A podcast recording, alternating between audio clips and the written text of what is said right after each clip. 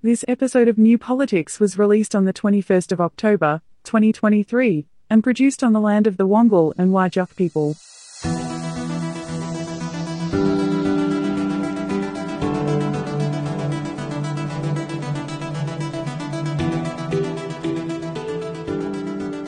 Welcome to New Politics. In this episode, the wrap up of the Voice to Parliament referendum. Is there still a future for reconciliation in Australia? And the media finally starts talking about the problem of disinformation, but will it do anything about it? I'm Eddy Jokovich, editor of New Politics. I'm David Lewis, the ghost who walks. And if you'd like to support New Politics, you can support us through a Patreon subscription, but whether it's a subscription or whether you just want to listen in, read our material online, or buy a t shirt or buy a book, it's all available at newpolitics.com.au, and all of this is a good way to support independent journalism.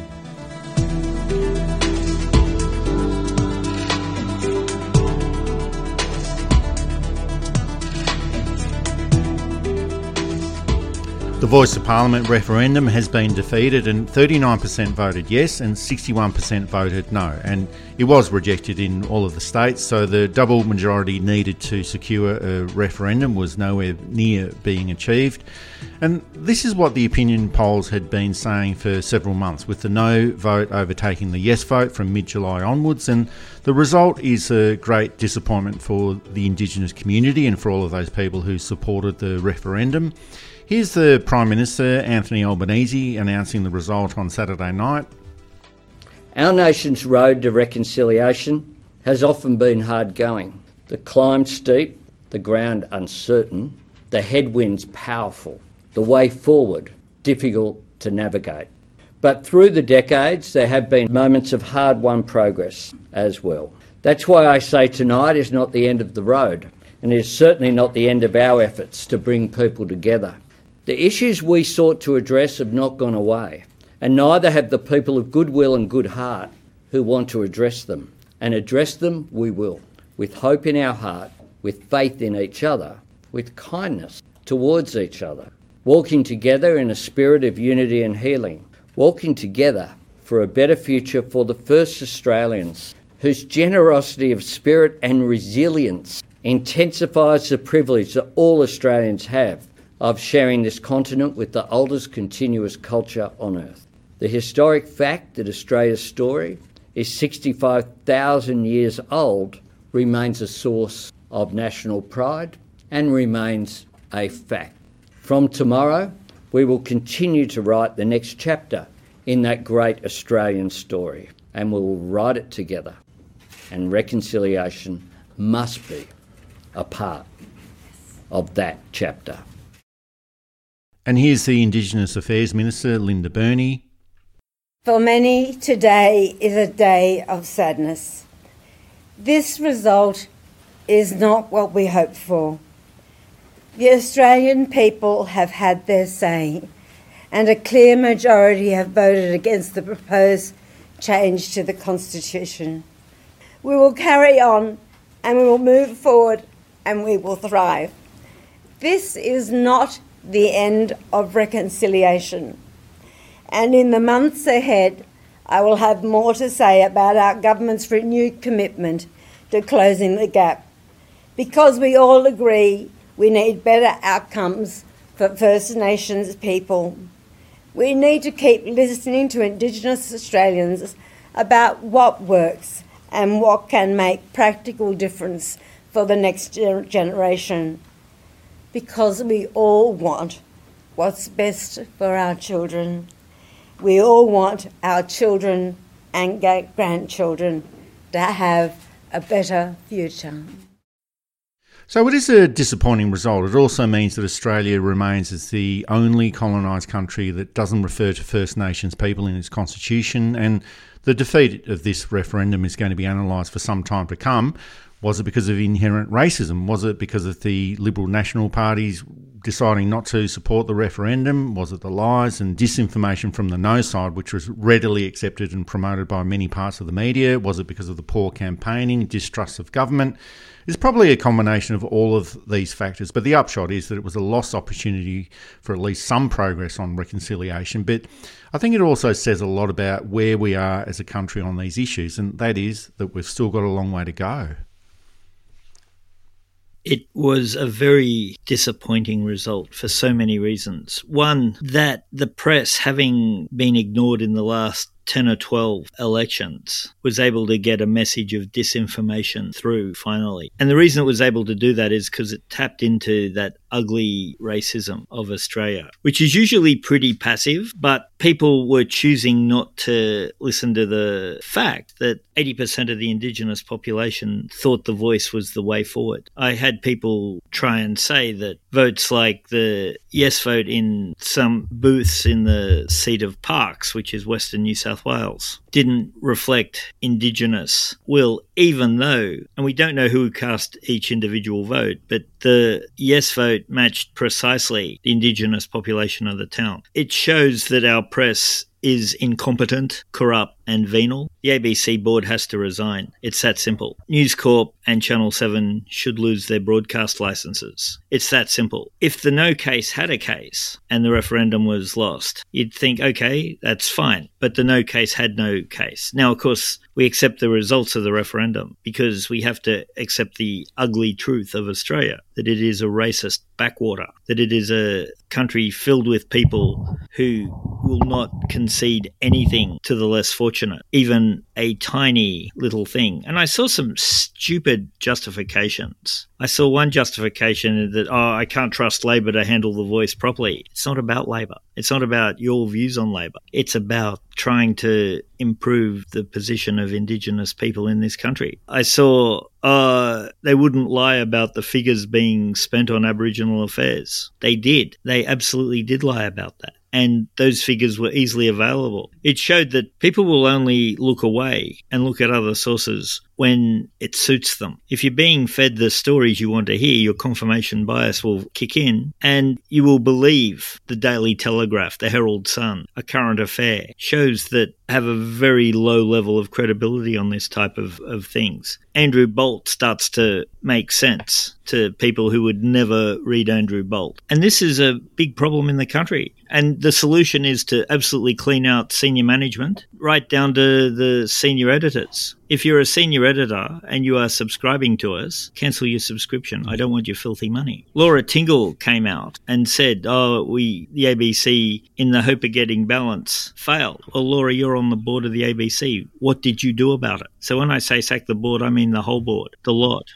So there were definitely problems with the media reporting here, but I think overall yeah, yeah. it just reinforces that idea that constitutional change is so difficult in this country, and it shouldn't be, but it is. And the government should use constitutional change as a last resort and should bypass the constitution and work out other ways to achieve a political or a particular agenda. And sure, this is a change that was asked by Indigenous people. It was requested through the Uluru Statement from the Heart, but perhaps there should have been a plan B as well. So as soon as the coalition dropped their support for it, history tells us that a referendum without bipartisan support isn't going to get up. And we discussed this several weeks ago. It probably didn't matter what was offered up, the coalition would have opposed it and would have worked out a way of undermining it. And there's always votes in them for kicking into the Indigenous community, and that's what they'll continue to do. And we've complained about the campaign that was run by the Yes side and by Anthony Albanese as well, but it might have been a case where it didn't really matter what was put forward. There's enough negative forces in this country to easily magnify and manipulate an issue so it seems like it's a much bigger issue than it actually is. And I think that was certainly the case with the Voice of Parliament.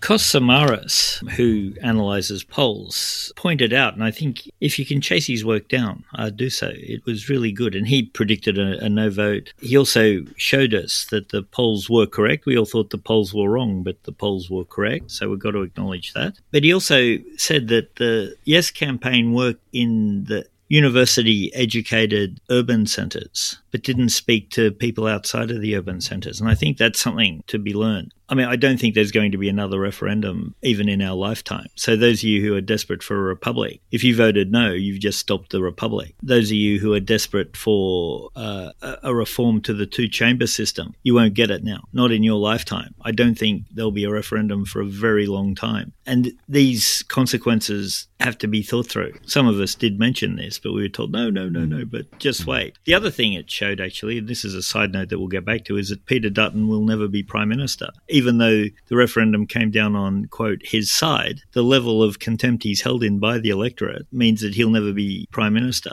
at this point. So even in victory, the No campaigners seem to be quite stingy about all of this, and they were celebrating in Queensland. Gina Rinehart was there, and she hid in the bathroom of that function so the media wouldn't see her, and they were all popping the corks from the champagne bottles as well. And Indigenous leaders said that they wanted to hold a week of silence and lower the Indigenous flag to half mast at public buildings to commiserate and reflect on this loss. And conservative forces and the media were out there criticising them for this, suggesting that this is a huge affront to the democratic process and a huge affront to democracy. And this is a big loss for many people in the Indigenous community and for the many people who voted yes and campaigned for the yes vote. And they're not even allowed to feel bad about it or get upset. You know, that's ridiculous. So it seems like it's not enough to defeat your opponent. It's all about annihilating them as well. And you lost and you're not even allowed to feel bad about it. And it's just such a heartless response all round. And like the Indigenous author Melissa Lucashenko said, white Australia just doesn't want to give black fellas anything, even when it's nothing. And all of those peripheral issues that were headlined by the No campaigners, Peter Dutton said that the referendum is rubbish, so he'd hold a second referendum to offer recognition only. He's walked away from that, saying that people are sick of referendums, and pretty soon he'll probably d- deny that he actually ever said it. Warren Mundine also said that a no vote was a better way to get to a treaty, and he's walked away from that as well. He also said that Australia Day should be changed. He's also walked away from that. And there was that issue of the poll that suggested that 80% of Indigenous people supported the voice to Parliament, and that was rubbished all throughout the campaign by Jacinta Price. Turned out to be true. The polling booths in remote areas indicated a yes vote of around 75%. And sure, it's not 80%, but it's pretty close. And Jacinta Price also went into Donald Trump mode to say that the Australian Electoral Commission had rigged the vote and we need to set up cameras to see what they were getting up to there. And then she started talking about a family funeral, which is what she always does when she gets a difficult question from the media. And I think all of this just highlights how disingenuous the No campaign was. If you're so confident of your cause, well, you don't need to tell lies about it. You don't need to say, if you don't know, vote no. And we'll never know what sort of difference it would have made, but at least it would have been a more honest campaign. Yeah, if if they had valid cases and not the worst campaign slogan ever if you don't know vote no. How can they ever be trusted on anything again? The liberal party. Oh if you don't know oh well, i don't know so i'm not going to vote for you. You know it, it was a stupid and i am sick of the incredibly poor campaigning in australia. We haven't had a decent campaign since probably 1972 uh maybe hawke in 83 but really they're just embarrassing, awful, and terrible. And this is on all sides. And yeah, if you don't know, vote no is probably the worst of them, which is saying something. Jacinta Price also, yeah, claimed that, as you said, that the votes in Indigenous communities were rigged. Why you would go to the trouble of rigging a small amount of votes when they knew they were going to win, or they knew they were probably going to win. And I'm pretty sure it was just that they were ready to claim fake election and interference and do the whole Trump thing. And she's not agile enough to not change the argument, so she just adapted it a little bit. And of course, it is deeply distressing for Indigenous people. We're back to the 1950s. And I guess the message is for governments don't take any issue of substance to a, referendum unless you've got bipartisan support for it. It also helps if the government is dealing with an opposition that will put the national interest first. But we can see in Peter Dutton and in David Littleproud that they wanted to put their political interest first, the national interest last, and then put the interests of the Indigenous people even further behind that. And one other issue that was raised with me at the polling booths on the weekend was that the voice of Parliament was this incremental process, just this incremental nature of, of a change. And it really was a minor change to the Constitution. A voice to Parliament that makes recommendations to government, which the government could ignore. You know, perhaps a lot of people might have considered this and thought, well, what's the point of that? What happens if the advice from the voice of Parliament is ignored by the government of the day? What happens next? And I guess we'll never know because it's not going to happen. Anthony Albanese has ruled out legislating a voice to Parliament. Maybe a lot more could have been put out there, a far more radical proposal, the treaty, truth telling process, perhaps reserve seats in Parliament. And there's quite a lot of research that's been put into reserve seats in Parliament. There's a lot of pros and cons there. And I don't think, if anything, if this was put up there, if there was a far more radical proposal, I don't think any of it would have actually got up, but at least it would have put these issues out into the public. And there's no clear answers for what happens now. It's just the first week after the referendum was lost, but I still think that it's a big opportunity that was lost for Australia. We've been humiliated on the world stage. Every major world paper basically shook their head and said, How could this happen? It's going to affect things like tourism. It doesn't bother Gina Rinehart till they realise, oh, hold on, these Australians are a bit racist. If you're from a country with a large number of people of colour, why would you deal with them when you can go to other countries that are less racist and who you could probably trust more? It's going to have an effect on the economy. Maybe it's only a short term effect, but all these people thinking they were voting in the interest of Australia. And I've seen too a lot of people now saying, oh, maybe we should have voted yes, didn't quite realise just what the facts to the point where I have seen a couple polls saying that if the referenda was to be held again, it would be a 55 to 45 to yes. It's not going to be held again. So, for those of you hoping, because ultimately I think it'd be the same result. But it's to the point where Australia has to sit down and have a really hard look at itself and not be happy with what it sees and try and change it.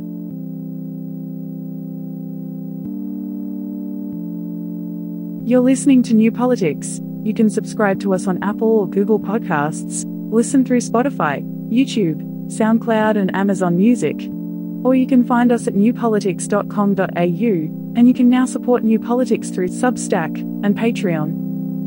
Whenever I'm down, I call on you, my friend. A helping hand you lend in my time of need. Whenever I'm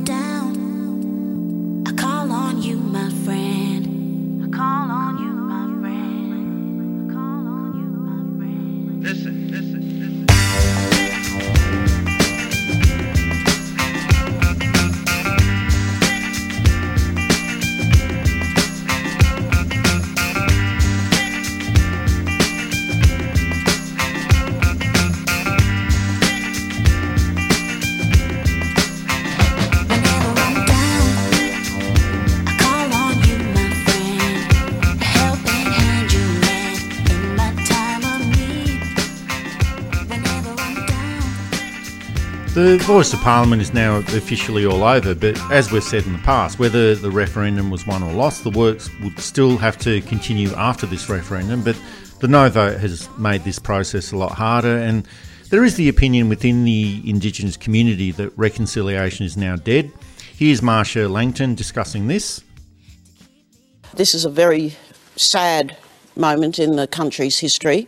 Australians had an opportunity to recognise us in the Constitution and do so by allowing for a, an advisory body to Parliament and the government to enable us to more quickly overcome the disadvantages. With a majority of Australians voting no to that uh, proposition, I think it will be at least two generations before Australians are capable of putting their colonial hatreds behind them and acknowledging that we exist. It's very clear that reconciliation is dead. A majority of Australians have said no to an invitation from Indigenous Australia with a minimal proposition to give us a, a bare say in matters that affect our lives, advice that doesn't need to be taken by the Parliament, and a proposition that the vast majority of retired High Court judges mm. and constitutional experts affirmed as being constitutionally safe, sound, and moreover elegant and practical. And um, I think the No campaigners have a lot to answer for in poisoning Australia against this proposition and against uh, Indigenous Australia. But let's see how they wheel themselves out in the future because this has been a cynical political exercise by the coalition in opposition to uh, secure their base vote by, you know, wheeling out the race card, just as Pauline Hanson did in the early 90s. And uh, they'll be now pressing hard for policies that cause us harm. So I don't think we should, you know, suffer from any delusions about reconciliation. Reconciliation has been, since John Howard rejected the reconciliation report, kicked down the road. It's been an emollient for what is basically political contempt for us. And here's the Indigenous leader, Lloyd Walker. You, you have to try to put stuff through, and I think Prime Minister Albanese did try that. And where where it failed, it got people in the conversation. Um, you know, we can say that it got outvoted, but there was, you know, 40% of the people that wanted that. So that years and years ago, um, we wouldn't have that percentage for sure. It's going to be difficult with now with um, reconciliation. It's going to be difficult times. I'll be interested to see what um, our Indigenous senators have in mind their no campaign um, as for the future. Now, the problem has always been that reconciliation has to be on the terms of the non Indigenous community in Australia, of white people, of governments. And it's on a take it or leave it basis. And if Indigenous people want something different, well, too bad. You know, you're not going to get anything else. And for the first time, Indigenous people were asked, well, what do you want? And this is what they asked for, and it was firmly rejected by the Australian electorate. And that's a real slap in the face. And it's like eight slaps in the face from the nation, all of the states, and the Northern Territory, with the ACT the only jurisdiction in Australia that voted in favour for the Voice of Parliament referendum. And there will be a new generation of Indigenous leaders that will lead the pathway forward. Then they're probably going to be saying, well, we asked for nothing and we were given nothing. So we just have to aim a lot higher. Yeah, it must be so difficult. I think I more agree with Lloyd Walker saying that it's going to be difficult but not impossible. I do understand Marcia Langton's despair that she thinks it's dead, and I'm sure that it's a an opinion held widely throughout the community. I notice too that the black sovereignty movement has gone very quiet. They were opposed to the voice because they said it didn't go far enough, that treaty was the place to start. I think they've realized in the cold light of day that treaty is now further back, that the voice was a step, maybe an inadequate step, sure, but it was a step in the right direction. There's no way the Australian public would vote for something as supposedly big as a treaty, no matter what the terms and conditions were, if they're not going to vote for that. So, uh, where the Indigenous community goes, where the from here, I, I, I wish I could say. Partly, it's not for me to say. I don't think. I think the last thing Indigenous community needs is another white gubber telling them what to do, even if the intentions are good. But it'll be interesting to see how the next five years pan out. Well, maybe a federal treaty is not the way to go anyway. The treaty process has already commenced in Victoria and in Queensland and in Western Australia, with South Australia commencing soon.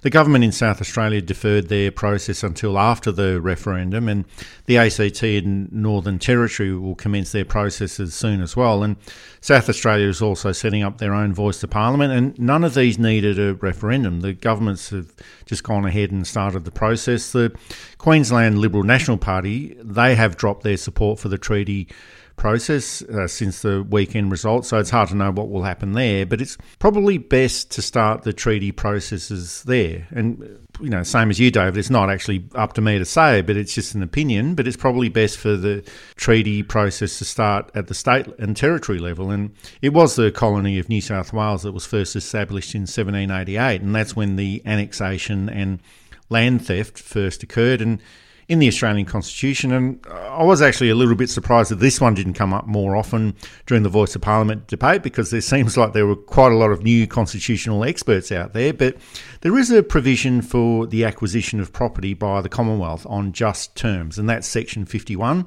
And the only problem here is that when Australia was federated in 1901, the land that it existed on had already been stolen land for 113 years. So it is New South Wales that has to negotiate a treaty on the basis of what it did back in 1788. And I guess this is a legal quagmire, but it just does have to be done at some point, whether it's separate treaties within each state and territory and with an overall national treaty that coordinates them all. I'm not really sure, but the treaty needs to be the soul of the nation. And people might not want to talk about it, but it is happening now, and it's an issue that's not going to go away.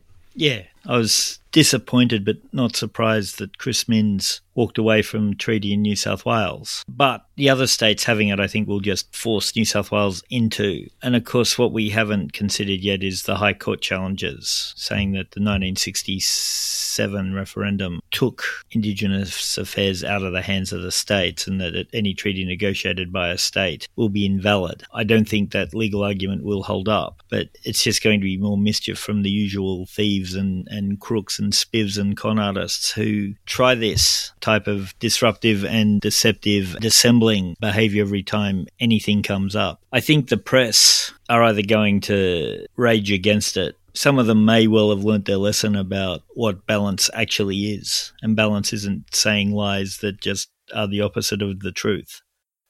And a few of our audience members have been asking us about the truth telling process and what it actually means. And truth telling is also an issue that came from the Uluru Statement and would be set up under a Makarrata Commission, which would also look at a national treaty or treaties. And, and the process is essentially telling the truth about what's happened in Australia's history since colonisation and recognising it as well. And it's also a healing process to resolve the divisions of the past. And this is already commence in some sense. It's the historical documents. It's all the books that have been written about frontier wars, the recording of stories, place names being explained. And a lot of this needs to be made official through a truth telling commission. And I think people need to understand how places like Slaughterhouse Creek got its name. And they also need to know how Murdering Point in Queensland got its name as well. There's all those memorials at Myall Creek that need to be explored as well. You know, much of the history since colonisation in 1788 has been terrible, despite what Jacinta Price might have said, but it's a rich history and there's so much there. And a lot of people might not want to hear about this history because it's too much for them to bear, or they might think that it will lead to their backyards being stolen if they accept this history. But this is what the history is, and this is what truth telling is all about letting people tell their stories about the past, being heard, acknowledging that something wrong has been done, and trying to make things right again in the future. And one person at the polling booth on the weekend, when I explained to them what truth telling could be, he said, "Ah, oh, nah, that just sounds like a whinge fest, and it's all in the past anyway, and no prizes for guessing which way they were probably going to vote." But you wouldn't say to someone who's had their whole family murdered or their entire community taken away from them, "Ah, oh, stop your whinging and just get over it. It's all in the past." You probably want to help them out and talk to them about it and help to make things better, and that's what a normal person would do anyway. So. I think that a truth telling commission is an important process, and the good thing is you don't need a referendum to get it underway. Yeah, I, I, think if the federal Labor government is really serious, is really serious about reconciliation, they will work very quickly to this type of proposal. I mean, you might need a couple of weeks off to regroup, to re energize, to rethink, to grieve the loss. But I wouldn't leave it too long because you've got to strike while the iron's hot. You've got to use the regret people are feeling to your advantage. You've got to grab the moral high ground. And you've got to show, and this is the most important, but you've got to show the Indigenous community that it wasn't just a political thing to try and gain traction. It was a thing that you genuinely meant, that reconciliation is important. And maybe they could use their numbers now to actually get a treaty up, for example. It might seem to justify Warren Mundine, but he's finished anyway. Jacinta Price will stop being the, the first female Indigenous Prime Minister of Australia, having been used, they're now disposed of. I don't know, and maybe treaty is not the best first step, but certainly I think the federal government has to sit down and work out how do we start to heal the division? How do we explain to the racist population? And I know a lot of people or I know at least some people voted no because, and I'm still trying to wrap my head around this, because people who were voted no were called racist. They were voting no to prove that no voters weren't racist. I don't quite understand how that's at all logical. And certainly not all no voters were racist. I don't think that's a very helpful but I don't think you prove it by voting no just because you're not racist. if someone can explain that to me, I'd be more than happy to hear it. Oh, maybe for a lot of these issues in the future, governments just have to get on with these projects with lower fanfare. The, the Voice of Parliament had a target on its back virtually from the night of the election in May 2022. The treaty process in Victoria is a well established process, and it's not really talked about that much in Victoria, but it's still going ahead. And maybe governments just need to show some courage and just get on with it and maybe use those Indigenous people that are already in Parliament as well. And one of the criticisms from the No campaign about the voice of Parliament was, oh, hang on, there's already 11 Indigenous politicians in Parliament. Why do you need a voice? And well, you can use these arguments against these people. Okay, well, you say that there's 11 Indigenous politicians in Parliament. Well, now we're going to set up an Indigenous working group with the resources, the funding, and the support. And it's going to be chaired by Linda Burney, the Minister for Indigenous Affairs. And this would be like an additional Senate committee which reports back to the Parliament. So the Voice to Parliament defeat I think it's really disappointing, but there have to be positives that have to be worked on from here. There can be creative ways or different ways to achieve the same agenda. And Indigenous people do have a target on their backs, you know, just like a lot of immigrants do in this country as well. There's always going to be resistance to change within the electorate that's wanted by the Indigenous community. And they're never going to be considered even good enough by most of the electorate. So lay low, get the changes happening in different ways where things fly under the radar, but they do get done. And Um, I do realise that it's far more difficult if you're trying to lay low and trying to lobby governments at the same time. But use the voices that are already in Parliament and make the changes that need to be made in that way.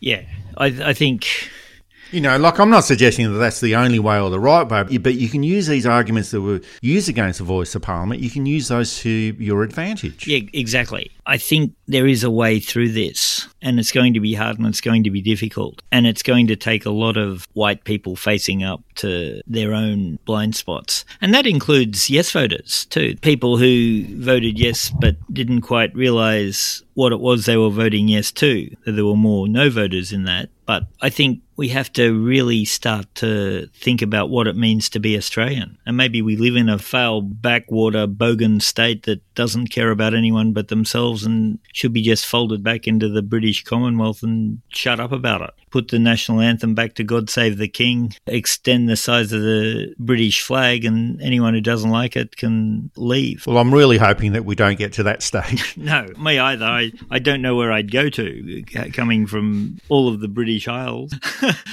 and some of Europe. And yeah, again, we can talk about the failures of the campaign. Letting it be too long between announcing the referendum and setting the date, I think, was a massive uh, mistake. And thought that at the time because it just gave the lies a chance to get up. Then they didn't have enough time to counteract them. I think that point Kos Samaras made that it, there was only one message which only resonated with one group of Australians. Having a stupid rhyme, I don't think was harmful to the no campaign. Even if you thought it was dumb, it's still stuck in the brain. And the yes campaign never really countered that. And not using Indigenous people enough. The no campaign only really used two Mundine, who is loathed in the Aboriginal community, and Jacinta Price, who I'm told has been essentially shunned from her local community. But they should have had, instead of privileged white people, standing up and saying they should have had Indigenous people standing up and saying this is why it's important. Again, going through the failures now is a bit late, though we did go through a lot of them during the campaign.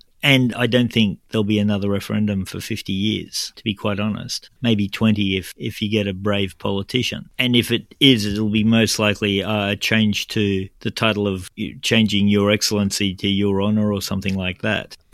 but it's worth looking at what it is that went wrong. Mm. And in fact, from the No campaign, they didn't win one of the major seats that they lost. All of the teal seats voted yes whereas Labor seats fell left, right, and centre. And I think that's something that, at a broader context, you've got to look at. We said last election there are no seats you can take for granted, and this referendum has proven that. Unless you're an independent teal person in Sydney or Melbourne, then perhaps you can relax a little bit, although they all work extremely hard. This is New Politics, one of the top 10 Australian politics and news commentary audio programs. You can listen to us on Apple or Google Podcasts, Spotify, YouTube, Amazon Music, and you can find us at newpolitics.com.au, and you can contribute and support New Politics on Substack and Patreon.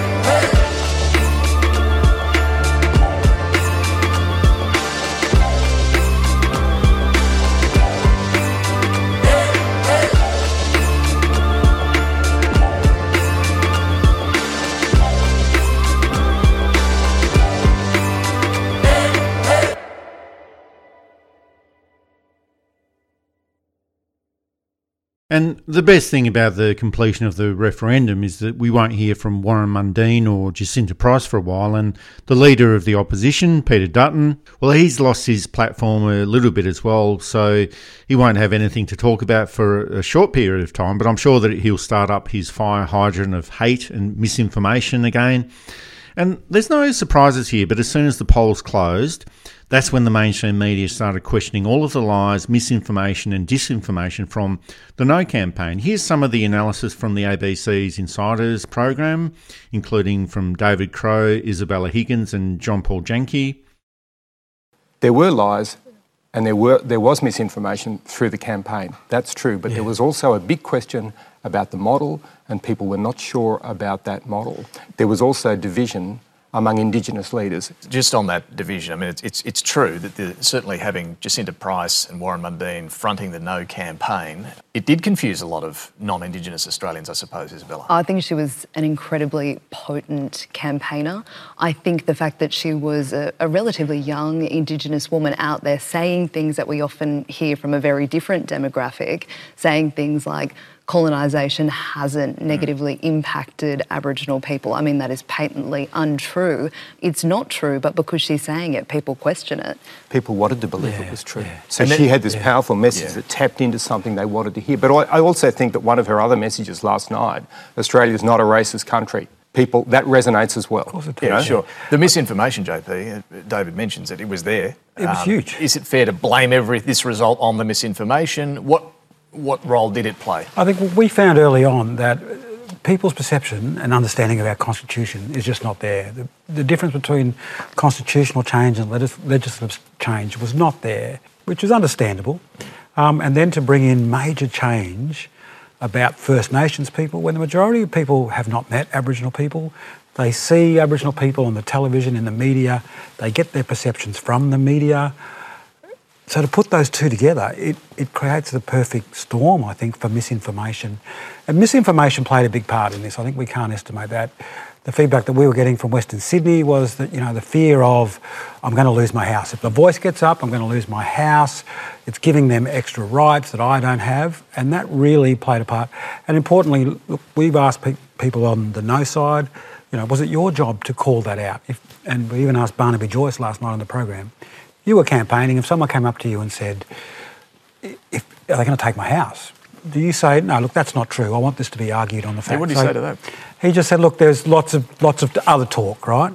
So they let the bushfire, we've got to admit, they let the bushfire burn away and create smoke to cloud the issue. They never went back and corrected it to have this respectful debate on the facts, on the detail, which they were saying.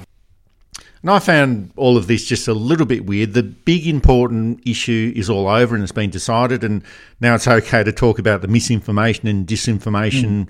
campaign within the media. And John Paul Janke is from SBS and NITV, and those outlets have been consistently calling out the misinformation and the lies. But the ABC and Nine Media, definitely not. If anything, they've been promoting the misinformation from the No campaign by either publishing that information or just regurgitating that misinformation without providing a context. News Corporation, well, that's a factory of misinformation and hate and bile, so we couldn't really expect anything different from them. And generally, And I don't blame the media for the No campaign being successful. It's not as though before all of this started, Australia was 100% behind the voice of Parliament, a treaty, truth telling, and then asked if there was anything more that could be done. This all latched on to all of those prejudices and doubts about the Indigenous community, and it certainly wouldn't have helped, but you just do have to wonder why do they do it? And just on this occasion, why couldn't they be professional journalists for once, call out the rubbish that was coming out of the mouth of Peter Dutton and from the No campaign and do it well before the referendum, not when it was all over? It would have checkmated the no campaign, or it might have brought out actual arguments that made sense to those of us who were skeptical. As someone who likes to think of himself as data driven, there was absolutely no data in no. Everything that they said could be debunked, except for from the left, the idea that perhaps start a treaty was something I could sympathise with. I thought it was a tactical mistake, but I, I could see the argument there. But the no campaigns, with its wild figures being thrown out, with its lies about that it's a, stealth land rights case, that it's United Nations mandate to denationalize Australia or whatever it was. And it was the lizard people who gave us decimal currency, the whole thing. And all of these arguments had prominence to a greater or lesser extent. That it was about elite Indigenous people, that there was an office already set up with 150 people working in it in Canberra somewhere. No one could quite take you to that office. All of this a, a, good and decent press would have debunked straight away. And it would have left the rubbish no campaign nowhere to go. And then if there was a good no campaign, we might have heard those. But I suspect if that there was a good, and by good I mean a, a, a fact data driven argument that made sense as to why this proposal wasn't going to work, I suspect that would have been first and foremost. But had there been those arguments, they would have had to have relied on them. And we might have got, still might have lost, but at least we'd have lost understandably and not embarrassingly and not humiliatingly to now where Australia is now seen as a nation approximately at the same level as South Africa in 1975. And before you all snort, that's how we are seen. And that's the whole point of the media to call out all of this rubbish. And with a few exceptions, the media coverage of the Voice of Parliament campaign was pretty poor. It was sensationalist. It just reported every piece of misinformation and lies from Warren Mundine, from Jacinta Price, and from Peter Dutton. And Warren Mundine and Jacinta Price, as you mentioned before, they were so prominent within this campaign. It was almost like they were the campaign spokespeople, not just for the No campaign, but for the Yes campaign as well. They were pretty much everywhere. And when you think of the No campaign, well, it's Mundine and Price with a supporting trolling voice coming in from Peter Dutton. And when you think of the Yes campaign, it just doesn't seem to be focused within the media. It was coming from so many different people Noel Pearson, Marcia Langton, Linda Burney, Thomas Mayo. And this isn't a criticism because they all had something to say, but the No campaign in the media was essentially limited to those two people, Warren Mundine and Jacinta Price. And they said some pretty outrageous things. They told a lot of lies, but that's what the media went for. And I'm not saying that the Yes campaign didn't get any coverage at all. They did receive quite a lot of coverage within the media, but the media tended to gravitate towards the sensational things. The that colonisation was a good thing for Indigenous people, or that Indigenous people have never actually had it so good. You know, these are the outrageous things, but this is where the news headlines and the clickbait is. So you're not going to get that from a good news story. So that's the pathway that the media goes towards the outrageous things. And that's where I think the Yes campaign suffered. Yeah. People like Mundine will always get the ear of a corrupt media who want that result. Honestly, Mundine wouldn't, in a normal wouldn't get any airplay at all. Neither would Jacinta Price. They'd be seen as the sellouts that they are, and other no campaigners, more reasonable ones. Again, this notion that people love conflict and we've got to be outrageous, otherwise people won't watch. And see how well that's worked for something like Q and A, where the ratings are through the floor. No one's watching it because they get in outrageous. Instead of having panels that can discuss an idea, they have half a panel that can discuss an idea idea being shouted down by idiots who should be let nowhere near a television camera. Again, our press requires vital and immediate reform and sack a lot of them. Sack everyone in the mainstream press. Let them reapply for their jobs. Let them argue why they should have a job. Being in the job for 20 years is not enough. Having a large readership is not enough anymore. It is about who can do the best journalism. Well, it was interesting to see Laura Tingle's criticisms of the ABC's coverage, where they were trying to achieve balanced perspectives rather than focus on good reporting. And she's also a member of the ABC board, as you referred to before. So it will be interesting to see how well her comments are taken by the ABC and why would they go through this process? Like, balance isn't achieved by giving equal time or equal platforms to two completely different arguments. You know, why give equal time to an expert and a non expert idiot who just slice through their teeth? And how does something like this inform the public? Well, it just it doesn't. It just confuses the audience. Why give equal time to unbalanced perspectives? And ABC journalists were given timesheets during the campaign to record the balance of their guests or of the articles that they were writing. And I don't know who they're doing this for. This is the sort of rubbish that the coalition used to demand of the ABC, but they're no longer in government. It's like the banality of bureaucracy. You know, here's the expert. Oh, sorry, you've spoken for five minutes, your time is up. Now we go over to our idiot of choice. Your five minutes starts now. you know, that's no way to run a media organisation. And sure, they're accountable to the public, but they're accountable to the public, not to the coalition. And the government has appointed two new ABC board members, Nicolette Maury. She's the head of Avani Solutions, but she's got no experience in broadcasting. And the other person is Louise McElvogue. Her only broadcasting experience was between 2006 and 2008, and that was in the failed BBC Seesaw streaming service, and that was closed down in 2011. So, not sure why these two appointments were made. The Minister, Michelle Rowland, said that it was a merit based appointment process, and that's usually a case where three candidates are offered for each vacancy, and then the Minister makes a choice. And it also does get down to who's nominated themselves, and we'll never know who those other people are. But these seem like really odd choices, and it's hard to see how the changes that need to be made at the ABC will ever be made.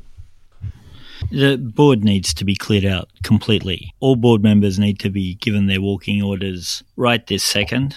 It's just not good enough. And I think that we have no choice but to remove the board of the ABC altogether, even with the two new ones. They clearly are problematic appointments. Michelle Rowland's been really di- disappointing as communication minister too. If Labor was serious, they would stand up to the mainstream media rather than kowtow to them. And of course, the, the, the mainstream media duchesses, and it seems like a, you know, they, they'll give you a couple of puff pieces, and then two weeks later, you're trying to explain why you've never embezzled money. And can you tell me, sir, have you ever thrown kittens under running buses? It's time to get a good press. And Australia could be a world leader in this in so much, but we would rather be pathetic nothings and hope that the weather keeps going well. Well, that's changing too. And the voice of Parliament has taken up a lot of space in the media and politics over the past couple of months, but all of the issues arising from this will fall away over the next week. The speed of politics just ensures that there's always the next issue to move on to, and I think that's going to be a good thing. I don't think anyone's going to talk about Jacinta Price becoming the Prime Minister anymore. Warren Mundine hasn't got the platform.